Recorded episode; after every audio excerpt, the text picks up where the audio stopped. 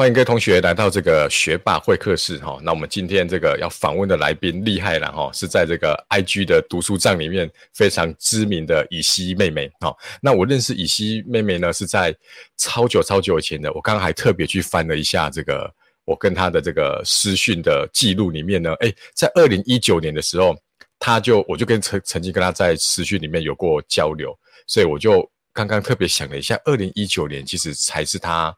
国三的时候，国三的时候，那我印象中他当时的读书帐就经营得很好，而且他都常常分享他考考上这个北一女的这个的读书的方法或者什么的。那当时我开始也是在经营这个数学的教学帐的时候呢，我的观念就是要多分享，就是 teach everything you know， 就是教你所会的一切，就是不用怕说哦学诶分享出来会被人家学走或者是什么样子，所以我当时就觉得说哇，这个是这个妹妹是厉害啦。 OK， 好，那我们就请以希妹妹来自我介绍一下吧。嘿，好，大家好，我是以希，然后就是呃刚从台北市第一女子高级中学的数理自由班毕业，然后现在要进入政治大学心理学系就读。然后呃，刚才陈明老师说到就是我的账号的部分，其实我是二零一八年的时候，就是国二升国三的时候开始经营的，对，然后现在就是已经是老人了这样子，对，经营蛮久的，对。哦，哎，那那你有印象是什么时候破万的吗？没有，你没有印象，因为我记得当时要一万个追踪才可以限动有连结。对对对对，对，我记得当时大家都是想要拼破万，因为它真是算是一个里程碑这样子。哦，所以你没有印象哦？没有哦，真的会忘记。对，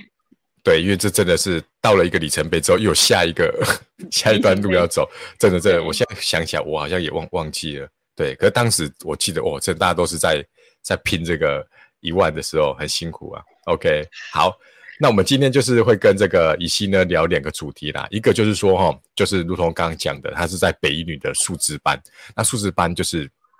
在这个光环之下哈，一定就是很多长辈啊、老师啊，都会对你有很多的期待这样子。对，那我想说，哎，今天你想分享的主题好像就是跟这个有关，对不对？好，所以我们就请这个以希来分享第一个主题这样子。那我第一个要讲的就是他们都说你应该，那其实这个是我最近蛮深的感触，就是其实呃应该不是只有我，就是大家从小到大应该都有听说过，就是就可能家长啊或是长辈师长都会跟你说你应该怎么样怎么样、嗯、这个句型应该蛮常出现的，就是比方说小时候就会说哦你应该去写作业不要再滑手机了啦，或者是说你国中升高中的时候他就会开始跟你说、嗯、哦你应该选某某高中啊，或是你要选某某高职啊，然后是念五专啊之类的，就是甚至是他们会批评你原本的选择或者质疑你的选择好不好这样子，像是读某某科系，就是比方说呃爸妈可能问你说，哎，读这个科系出来可以干嘛？然后也有我有朋友就是会听到，就是有人跟他说，在金钱面前你谈什么梦想？就是没有金钱就没有梦想，嗯、这种很直接的话。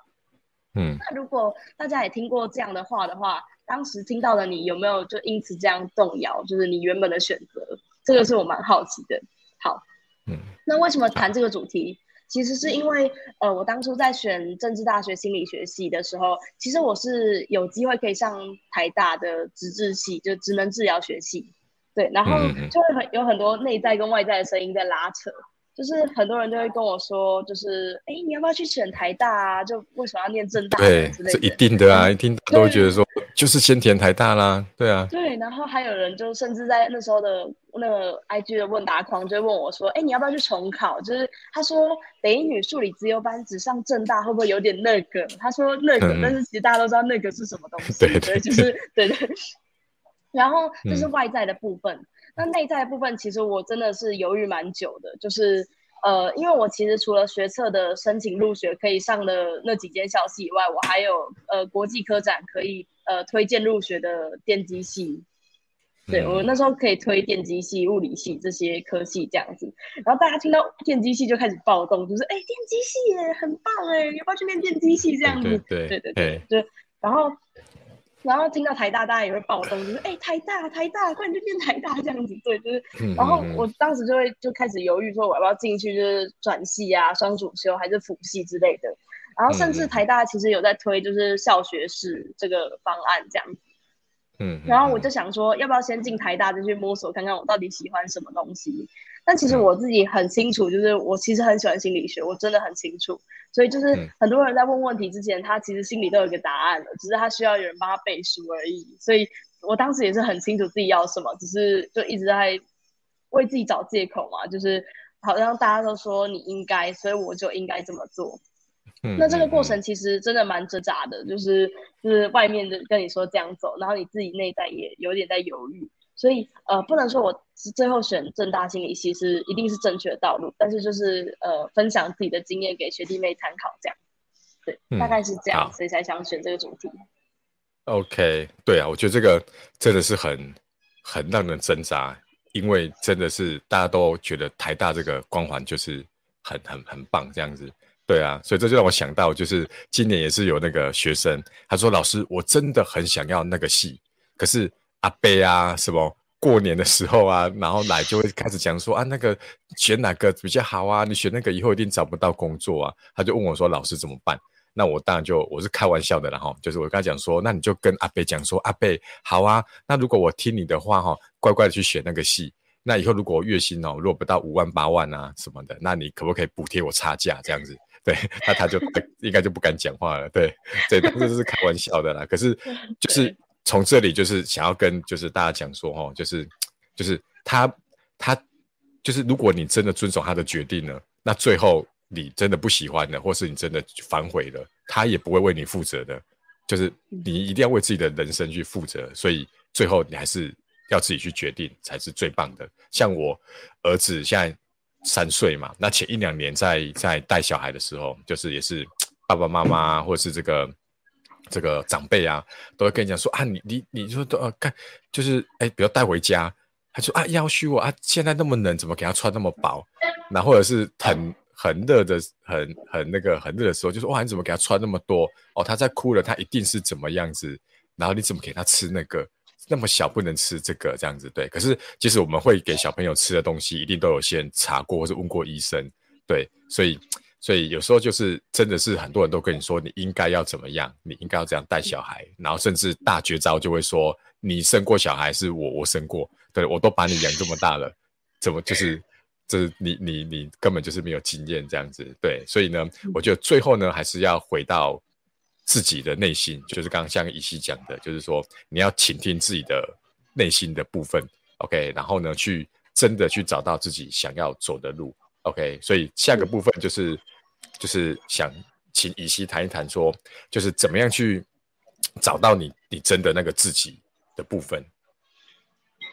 呃，这个部分其实有一点难讲，因为说真的，就是在准备学测的时候，大家都是就大家都没什么时间去听自己想要什么东西。那个时期的我们都会就是用学业成绩来告诉自己说，哦，我应该要选什么系，我应该要去哪里。像我有朋友就是他就是生物成绩还不错，然后他又不排斥学生物，然后就觉得说，哦，那我去念生命科学系。但是我也有朋友就是他成绩很好，他可以繁星台大药学系。然后他就，嗯、但是他他知道他自己要的不是药学，所以他就抵挡各种声音。就那时候他们连他们学校的那个什么各种处室的老师都来跟他说：“哎、欸，去台大药啊，去繁星啊，你建中数资又可以繁星，当然去啊。”然后他就是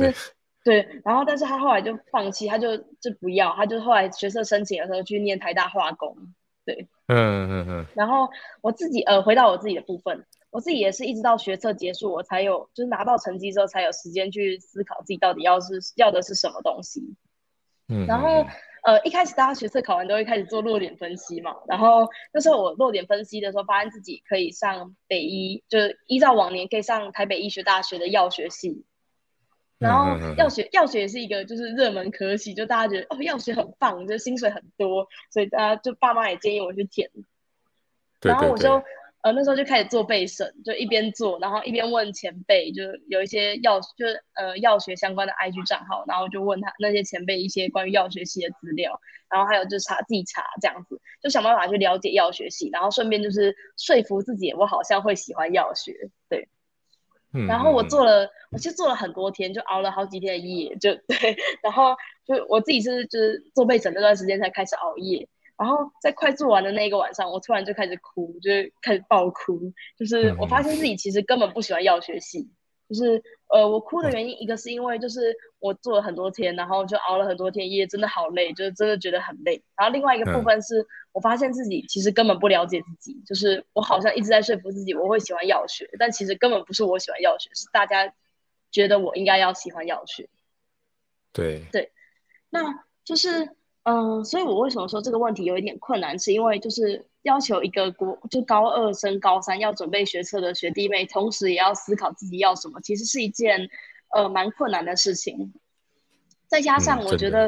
嗯，呃、探索自己或是呃听自己的声音，其实是一个没有标准流程的事情。就是我们从小受到的教育就会告诉我们说，哦，第一步你要这样做，第二步这样做，嗯嗯嗯嗯、然后第三步、第四步这样做做做下去，你就可以找到答案哦。可是就探索自己其实是没有一个标准，就直线性的 S O P 其实是没有的。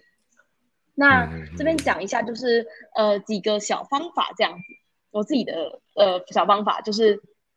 呃，先讲找回自己跟听自己的声音的部分，我觉得很重要，就是问自己问题。那问自己的问题，嗯、问自己的这些问题，比方说，呃，如果是好，先讲，如果是呃，这个应该是适用，就是所有高中生，可以问自己三个问题。第一个是，如果你已经选组的话，你可以问自己，我当初为什么来这里？就是我为什么选择、嗯、呃自然组或社会组？第二个问题是，我还需要学习什么？就是你可能你要学习的东西可能不只是课本上面的知识，可能是像我当初高一的时候发现我很喜欢心理学，那我就要继续去摸索说、嗯、哦，我到底会不会只是喜欢普通心理学，不喜欢什么生理心理学、社会心理学、发展心理学，所以我还可以学习这些东西去帮助我更了解这些科系跟更了解我自己。嗯、第三个问题是下一步我还可以做什么，比方说呃，如果你真的就是经过这些摸索，你发现你真的喜欢某某科系，那你可以就是再去呃做相关的学习历程啊，或是参加一些营队啊，然后自己做一些自主学习等等的，就是下一步你还可以做什么东西的部分。嗯嗯，就是这三个问题应该是蛮适用，就是所有的高中学生去探索自己的部分。然后另外就是呃接下来是比较呃困难的部分了。嗯，接下来五个问也是五个问题，就会发现我一直在问自己问题，因为我觉得问问题才会找到属于你的答案，因为别人告诉你的答案都不是你的。嗯、对，那这五个问题的话，第一个是你想过什么样的生活？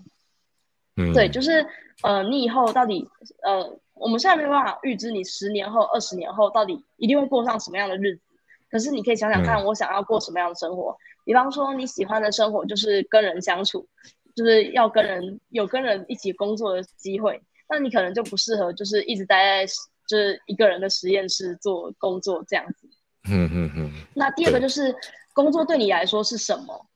比方说，呃，工作对我来说，可能对某些人来说就是获得金钱然后活下去的一个方式。然后对某些人来说，工作可能是就是他一种生活的热情。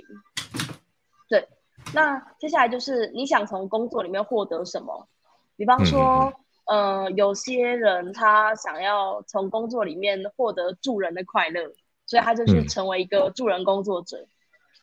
嗯、接下来是你想要成为什么样的人？接下来这个这个有这个这个问题比较难，就是你想成为什么样的人？这个这个问题其实是很需要去思考的。就是比方说，我可能会想说，我想要成为一个呃帮助别人，然后照耀这个世界的人。那你就会开始是更深入思考说，那做什那怎么样才做叫做帮助别人、照耀世界，对。然后就是你要慢慢去一个一个问题去问自己，就是慢慢去想说这个问题我问到这里够了吗？还可不可以再更深入？嗯嗯嗯对。OK， 好。那最后一个问题是，哦、呃，你的花火时刻是什么时候？嘿。就是、哦，花火，呃，你就是你做到什么事情或是什么状态的时候，你会觉得就是你的人生充满意义。哦 ，OK， 对，好，哦，这个是这几个问题，对对，以希分享这个很很棒啊，我刚刚一直狂做笔记啊，嘿，就是第一个就是他谈到那个，我就是稍微回应一下这样子，嘿，就是刚刚这个。嗯谈到说他在准备药学系的备审资料的时候，就是慢慢就发现自己不是很很喜欢药学系的东西。有时候我们真的就是这样子，就是你要去越认识他，越了解他，才会知道自己不适合他。所以很多同学他都会怕说什么哦，高一的时候就是他他就开始怕怕说我会怎么样怎么样，就是不用太太紧张，因为没有人要你高一就要确定自己一辈子的志向。我猜应该很少人会会是高一就决定说啊，我以后就就想要做什么，而且最后就真的就是一辈子都做那个很很难，尤其在现在这种这种时代，对，它其实是这种产业啊，或者是这种趋势是一直在改变的 ，OK。然后再来，以西有讲到说这个 S O P 的，我也是觉得就是很多人就是他已经习惯，就是我要标准答案，我要就是就是要要你要告诉我怎么做怎么怎么怎么做，对。所以我昨天刚好在在上课的时候也是跟学员讲说哈，有时候不太喜欢就是他们叫我老师，因为当你叫我老师的时候啊，好像某种程度就是你想要从我这边得到一些标准答案。可是我比较喜欢的是有点像这种就是 mentor 的感觉，就是我可以引导你去想，然后最后我们一起把答案找出来，对，就像排列组合这种大家都知道，就是很多人会说老师这个详解为什么这样写，我看不懂详解，可是即使我很想讲说那你不用管详解怎么写啊，你你自己是想怎么做，对不对？你你自己自己因为你的方法搞不好比他更棒，对吧？有时候我们这种排列组合就是他可能说哦什么几阶，然后再西级玄级 P 五， 然后答案就出来了。可是，可是，可是你搞不好你的方法会比他更那个，对，而且就算你了解了详解写什么，你你考试也其实也不一定会想到这样子，对。好，那最后就是这个这个黄，对，我觉得这个一直问自己坏啊，这有点像那个黄金圈理论，就是你要先去找到最核心的坏，然后再往外一层就是好，就你知道你的坏之后呢，你就可以知道好如何做。然后最后就会有 what， 就是你就会有那个就知道自己要去做什么。对，像刚刚说你说哎，要你以后想要过什么样的生活，我就会想到就是之前也是会有些人问我说就是为什么要去做这些东西，然后我其实整个想起来这一年我有很大的体悟，就是我喜欢的是自由。其实我后来我我一直去想，就哇我好像小学开始我就蛮不喜欢人家管我的，对不对？然后就就是我就想要自由啊，就是我我我我想怎样就就就就怎么样子。然后像这一年为什么很大的体悟，就是因为就是我我儿子他他就是还没上幼稚园嘛，那我每天白天都可以在家里陪他，对。那我有时候就是看到朋友啊，也比如说朋友要去上班了，然后小孩子会会拉着他的那个衣服说爸爸爸爸不要上班，然后通常人就会说啊不上班怎么赚钱钱，对的，没有钱钱你怎么买玩具，就通常都会是这种对话，对。然后就是我就觉得说哇，就是我们真真的没有一个办法，就是就是哎，又又可以照顾到他，然后又可以赚到钱，对。所以后来我才就是想说，哎，那我就可以做线上课程啊，我可以就是白天辞去学校的工作，我就晚上补习补习班上课这样子，对。所以我就回想到最核心的，其实是我还蛮想要自由的，就是我现在想要陪我儿子就，就就可以陪他，对，就是我我自己的部分啊 ，OK。好，然后最后就是那个真的大家就是不要压力太大，因为你真的是随时都会都会去改变这样子，对啊 OK。 好、嗯、那最后就是我自己私人私心的想问一个问题啦，就是在找回自己的过程里面，那你又无私的分享自己的想法，那跟我一样应该会遇到很多这种酸民这样子，对。像有时候我会 po 出来，然后可是其实很多很多我都没有都没有 po 出来这样子，对。那我看到这个以西上在限动，就是可以很理性的回复这些酸民，让我觉得很厉害。就是如果说我是玻璃心的话，我觉得以西这个的的心应该是那种防弹玻璃的等级啊，我真的觉得是很厉害。就是你你会聊一下，就是你你看到的时候，你会你的心情跟最后你怎么样转换，就是可以这么的peace 的回复他们这样子，对。好，嗯、呃，我其实一开始看到的时候，我也会非常的难过。就是，嗯、呃，我那一天，呃，我忘记是礼拜几的时候，就是收到那则有一则，就是有人留言说，就是，呃，就是他说，就是我们不知民间疾苦啊，然后就可以諮商很多。哦，我有看到，我看到。对，然后就说，就算以后我当心理师，他也不会来找我治疗这样子。嗯，然后我一开始看到是蛮难过的，然后我第一次 发, 发出去的限动其实只有截他的内容，没有回任何的话。嗯嗯嗯。呃，但我一下子就删掉了。对，那段时间对我来说就是呃去沉淀，然后去思考他的话对我来说的意义是什么。对，但是你不一定要发出来，嗯、就是只是我那段时间发出去的时候是刚好就是迫使我要好好去思考。嗯、然后对，呃，其实就因为我说我呃粉专从二零一八年开始经营到现在，所以其实蛮久的。然后也遇到很多次，就是呃不一定是酸民，有时候他们讲的话其实是蛮中肯的，对，就是、嗯、就是对，所以我就会开始去思考，我到底是不是真的有这样的问题，就是他们说的是不是真的。嗯，还是只是他们的主观、嗯、主观的想法，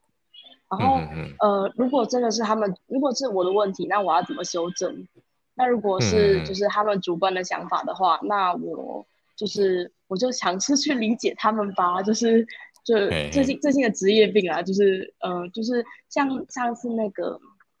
上次那则就是那则讯息，其实我后来就想说，就是其实每一个。就是找心理师本来就是要有适配性的问题，就是你就每一个人都有自己适合的心理师，那没有办法一起工作，那就是没有缘分啦，就对，嗯、就不用强求啦，对。对对对对，然后再来就是，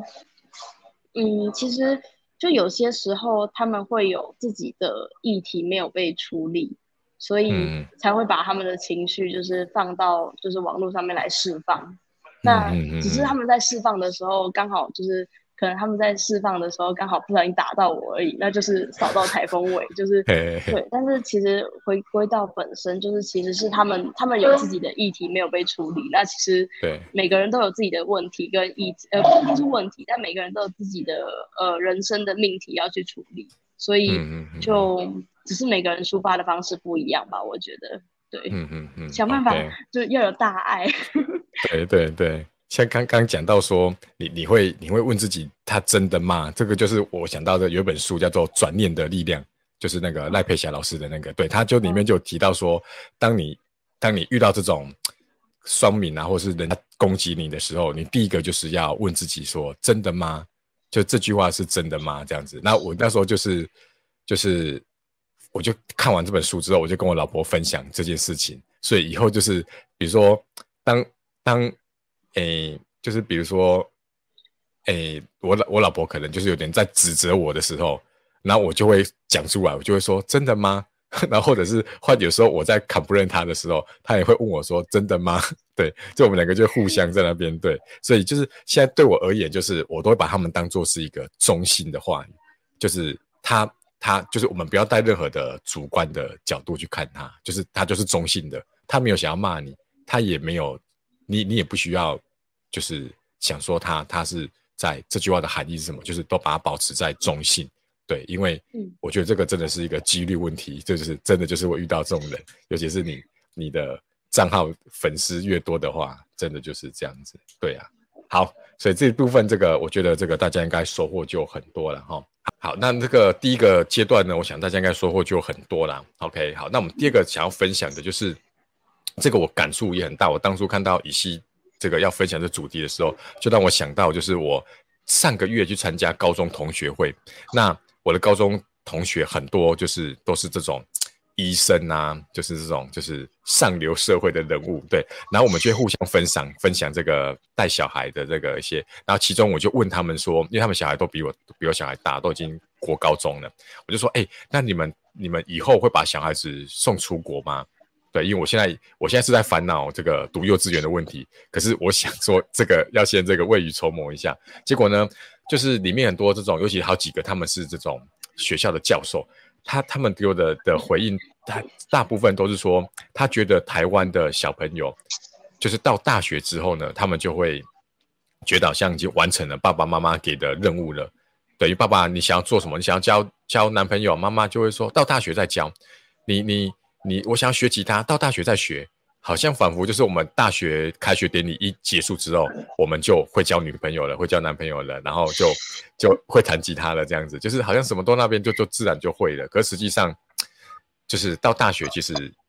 应该正是要学习的开始。可是这个很多这个我的朋友们都说哈，这台湾小朋友都觉得到大学就就停止了，然后到。他们觉得到国外去，就是国外的小朋友，就是到国高中都是在探索，到大学才开始这全力要冲刺，所以他们都很喜欢，就是都很赞成，就是大学要把他们送出国。所以我就我就回来反思我自己啦，因为我是我是有点不太想啊，对，可是就是这个这个还有一个点额外再分享，就是我有我有问他们说，那那你不怕他们就是以后都到国外读书，就在国外找工作，那不回来台湾贡献所学怎么办？我我保留一下，等一下我再讲答案。OK， 好，所以我就先请这个以希分享一下说，那你认为读书是为了什么？学习是为了什么？这样，嘿，嗯，好。呃，这个问题的话，其实读书这个问题，其实我有跟我的好朋友讨论过。就是、嗯、呃，读书的话，其实我觉得可以分成，就中文虽然叫读书，可是英文上面可以分成，比方说 reading 跟 study， 就是这两个是不一样的。就是我觉得对我来说的意义不太一样。就是 reading 的部分，其实是因为就是所谓阅读的部分，其实是因为呃，我觉得我们只能过一种人生，就是我们永远就是某到某一个。就是有一种有一首美国的小诗吧，就是那个未走，就是没有走过的那条道路这样子。关于就是选择的部分，嗯、就其实我们只能活一种一种人生，除非你就是，比方说重考是一种回到这个点，然后再重新选择一条路。但是其实也不是真的回到原点，因为你跟当时的自己已经不太一样。嗯、所以呃，我们真的就是一次就是做一种选择，然后活一种人生。所以我觉得。嗯呃 reading 对我来说就是看别人的人生的一些呃碎片吧。我觉得书是一种就是别人生活的精华的截取。嗯嗯嗯。那至于 study 的部分的话，这个就是比较大的命题了。就是呃对我来说，有时候我们会觉得说，好，就是数学就是比较可怜一点啦，就大家就会问说，就是、嗯、哦，你高中学数学，你以后买菜又不会用到三角函数，对对这种，对 对, 对，大家就会开始这样讲。可是我觉得对我来说，呃，重点不是你学的那些东西是什么，就听起来很荒谬，嗯嗯就是重点不是你高中学了什么呃向量，或者学了矩阵，或者学了嗯嗯呃呼吸作用、光合作用，就我觉得重点是。嗯，你有没有就是养，就是培养出一个学习的能力？嗯嗯嗯。然后这样的学习能力可以让你带到，就是不只是大学，然后研、嗯、呃，不管你有没有念研究所，甚至是呃出去工作之后，就是我觉得这是一种比较像是能力跟呃，就是一辈子的目标的方式，就比较像是一辈子的目标吧，就是不断去精进自己，然后找到呃。所谓找到自己的定位，对对我来说是这样子的。嗯、对 ，OK。当然也有人说，就是读读书是为了到更好的地方，认识更更多更好的人啦。对，但是就每个人看法不一样。嗯嗯嗯、对对对对，好，那那在学习的过程，应该就会我们去给自己会定一些目标了。好、哦，那我我自己认为，就是目标应该有三种类型，一个就是。输入的目标，举例来说，如果我现在在做这种自媒体好了哈，然后呢，我输入目标可能是我要看一些书，好，或者是我要，比如说啊，我我要拍很多教学的影片，那我当然就是要先先读书嘛，对不对？然后输出目标就是我要开始去拍影片，做 I G 的这个贴文，哈，图文的一些这个资讯这样子。那结果目标就是，诶，就是我希望，诶，比如说我 I G 要有多少人订阅。我这个影片要多少观看次数、啊、所以我我大概目标分成输入、输出跟结果。那以前我会有人说，哦，这个这个什么什么多少人看，那个叫落后指标，在在那个执行力的修炼里面，好像这本书有讲到，就是我们应该要专注在领先指标，就是落后指标就很像是体重计，就是你要减肥。嗯就是不应该关注那个，你应该关注你每天跑了多少公里，做了几下伏地挺身，对。可是我觉得还是要看你当下的目的。OK， 所以我想说，哎，问一下这个以希说，那你你在定定目标的过程里面，就回到我们刚刚的问题，就是你很容易就是会被人家影响，而且又是看着就是旁边的同学都是高手，那你定了一个目标，你看着他们就早早已经超越这目标了，你会不会也很心急，觉得说哇，他们又又这样子了，那我又想要再追上你，可是可是这样子会反而是给自己很大的压力，所以我想说，哎，你你自己在找目标或是定目标过程，有没有什么可以值得分享的？呃，陈文宇老师刚才分享的那个输入、输出跟结果，但其实呃，我自己学的，就是我们之前看 paper， 就心理学 paper 的话，一般来说我们会把目标分成 performance goal 跟 learning goals， 就是呃不太一样，就是 performance goals 比较像就是结果目标，然后 learning goals 可能就是输入跟输出的部分。对，嗯、就是如果要类比的话，可能是这样。嗯，我高一刚进去的时候，就是嗯北一女数资班，然后高一刚进去的时候，就因为你国中的时候就可能都是班上的前几名，然后或者是甚至是全校的前几名。像我那时候是、嗯、呃校排一进去北一女的这样子。嗯嗯嗯嗯。然后就国中的校排一，然后你就会觉得说，哦，我高中一定也可以很优秀。所以就会把目标放在就是、嗯、哦，我第一次段考可能要考出什么全班第一名之类的，对，嗯嗯嗯、这种就是结果目标，就是我一定要考到高分。比方说，呃，我一开始给自己，因为我很喜欢生物，所以我第一次段考的目标就是我生物要九十五分以上。对，嗯嗯、国中的国中的时候都以为这个很简单啦，对。嗯、然后后来就是呃有达成啦，我第一次段考的生物九十六，哎，九十六还是九十七分吧。然后但是。但是其他科就跌得很惨，所以我就开始就是第、嗯、第二次段考之后，我就开始在去找说，所以我要的到底是什么？嗯，就是呃，如果我一直专注在我的 performance goal， 就是我要考出多少分，我要得到多少的掌声这种的话，那我会不会就是慢慢的用别人的评价或是别人就是外界给我的分数来定义我自己？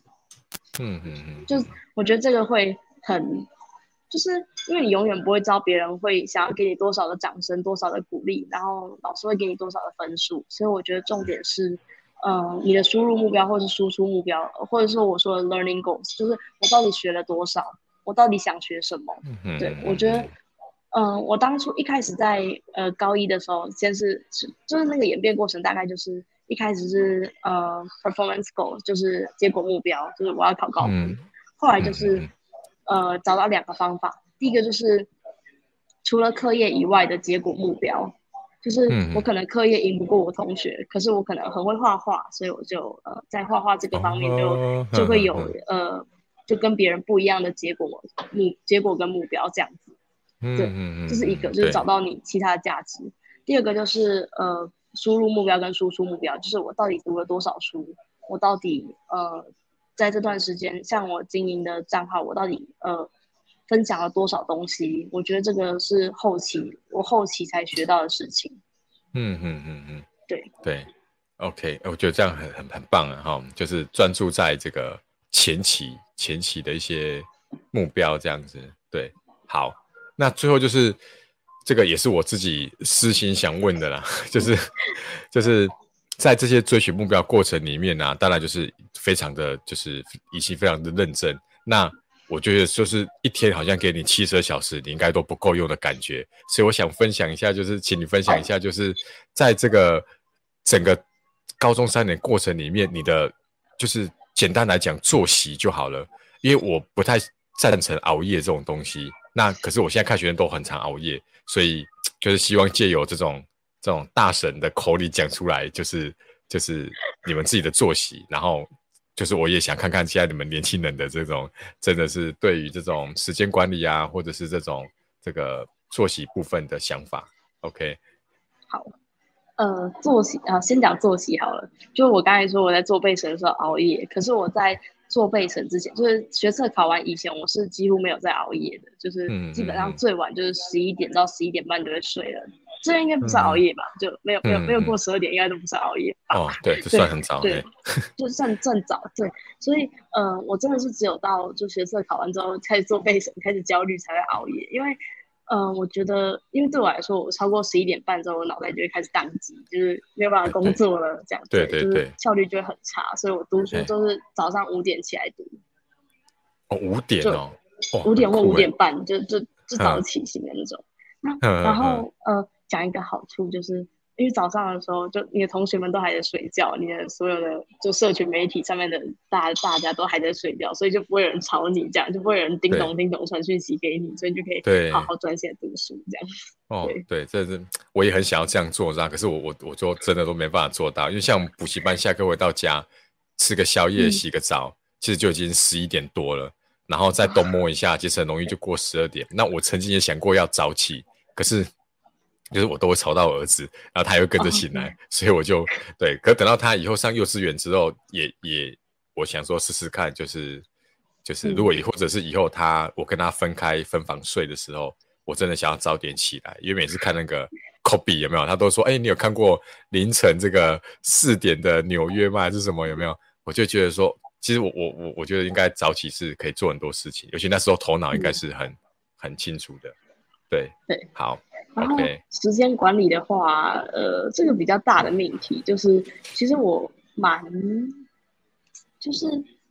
就很多，我觉得时间管理现在就是比较多同学会遇到问题，就是学习历程啊，或是一些报告不知道什么时候做，然后或者说呃，就是这些报告压缩到读书的时间。然后我自己的话是，就是我会提会提前很久就开始把那些报告做完，就可能老师一发下来，就还没到 deadline 我就开始做了。对，然后通常都会在一些连假的时候就把它做一做，然后就就比较多时间可以在念书上面这样子。对，嗯嗯嗯嗯。然后就是善用零碎时间，对，这是蛮重要的。对，真的真的，对对真的。现在遇到零碎时间啊、排队啊或者什么的，我们就是滑手机，其实那个零碎时间可以拿来做很多事。对对 ，OK， 好，那今天感谢这个以希接受我们的访问啊。那最后想给这个这个、大家做一个总结，就是请以希给正在准备学弟那个准备学测的学弟妹呢一个建议 ，OK， 就是让他们听完这段节目之后可以立即执行的的一个行动步骤 ，OK， 请有没有什么建议给他们？嗯，我觉得。我觉得一个就是刚就是刚刚有讲到，就是呃，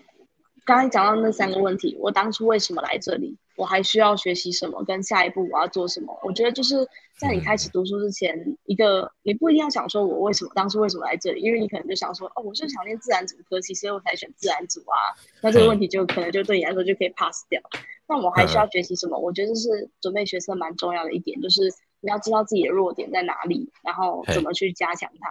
对，那下一步我还可以做什么？就比方说，你发现自己呃，可能物理的物理的呃电与磁很弱，那你下一步要怎么做？就是我可能就问老师，可能写更多题目，可能就是问同学之类的。就是我觉得重点就把握这三个问题，就是我还就是我当初为什么来这里，我还需要学习什么，跟我下一步可以做什么。我觉得这是就是今天想要分享给大家的这样。哦，哎、欸，这这个真的很棒。我我我讲一个，这是我真的不是在胡乱的，就是我已经在补习班教快二十年了，就很多人会觉得说你怎么可以就是教这么久这样子？对，就是我我讲认真的哦，就是我到现在哦，每次我进去就是停好车要进去补习班的大门之前，我都会问自己说，我为什么要来这里？就是我就是有点莫忘初衷的感觉啦，就是我会一直提醒自己说，当我进去这个门之后，我就是要要去就是。就是把我的这个热忱、哦、把我所知道的 去, 去教给他们，然后希望他们能够越来越进步。真的我都问自己说我为什么要进来，如果有一天我就想说，如果当我有一天我问自己这句话的时候我已经回答不出来的时候，可能就是我真的要退休的时候了。对，可是到目前为止我是真的就是每次进去之前我稍微问一下，哎，我为什么要要进来这里，我就会燃起我这个的, 的这个教学的热忱。对，我我讲认真的。对，所以我希望大家进入到学校或是补习班门口的时候，也可以多多问自己这句话。OK， 好，哎，那最后我要这个讲一下，就是刚刚就是我我讲到高中同学会，就很多同学把就是小孩送到国外读书，那就是我曾经就想过，那他们会不会在国外找工作，娶国外老婆，然后就慢慢就不回来了，然后甚至老了之后变成你是要到国外去跟你的小朋友一起生活或什么的。然后我自己曾经问过这个问题，然后我给自己的回答是这样子，就是说我如果未来如果把我小孩子送出国留学，我当然是希望他能够回来台湾贡献所学这样子。对，那怎么样让他们回来呢？就是我给自己的答案就是我要从很小的时候就带他去认识台湾，让他爱上这片土地这样子。对，然后然后他就是诶这个这个其实是很感人的对，就是我希望他就是可以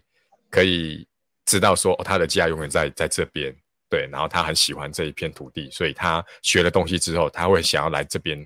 跟这个这个台湾台湾的人这样分享，或者是帮助他们这样子。对 ，OK 好、哦，所以这个也分享给大家了，好不好？好，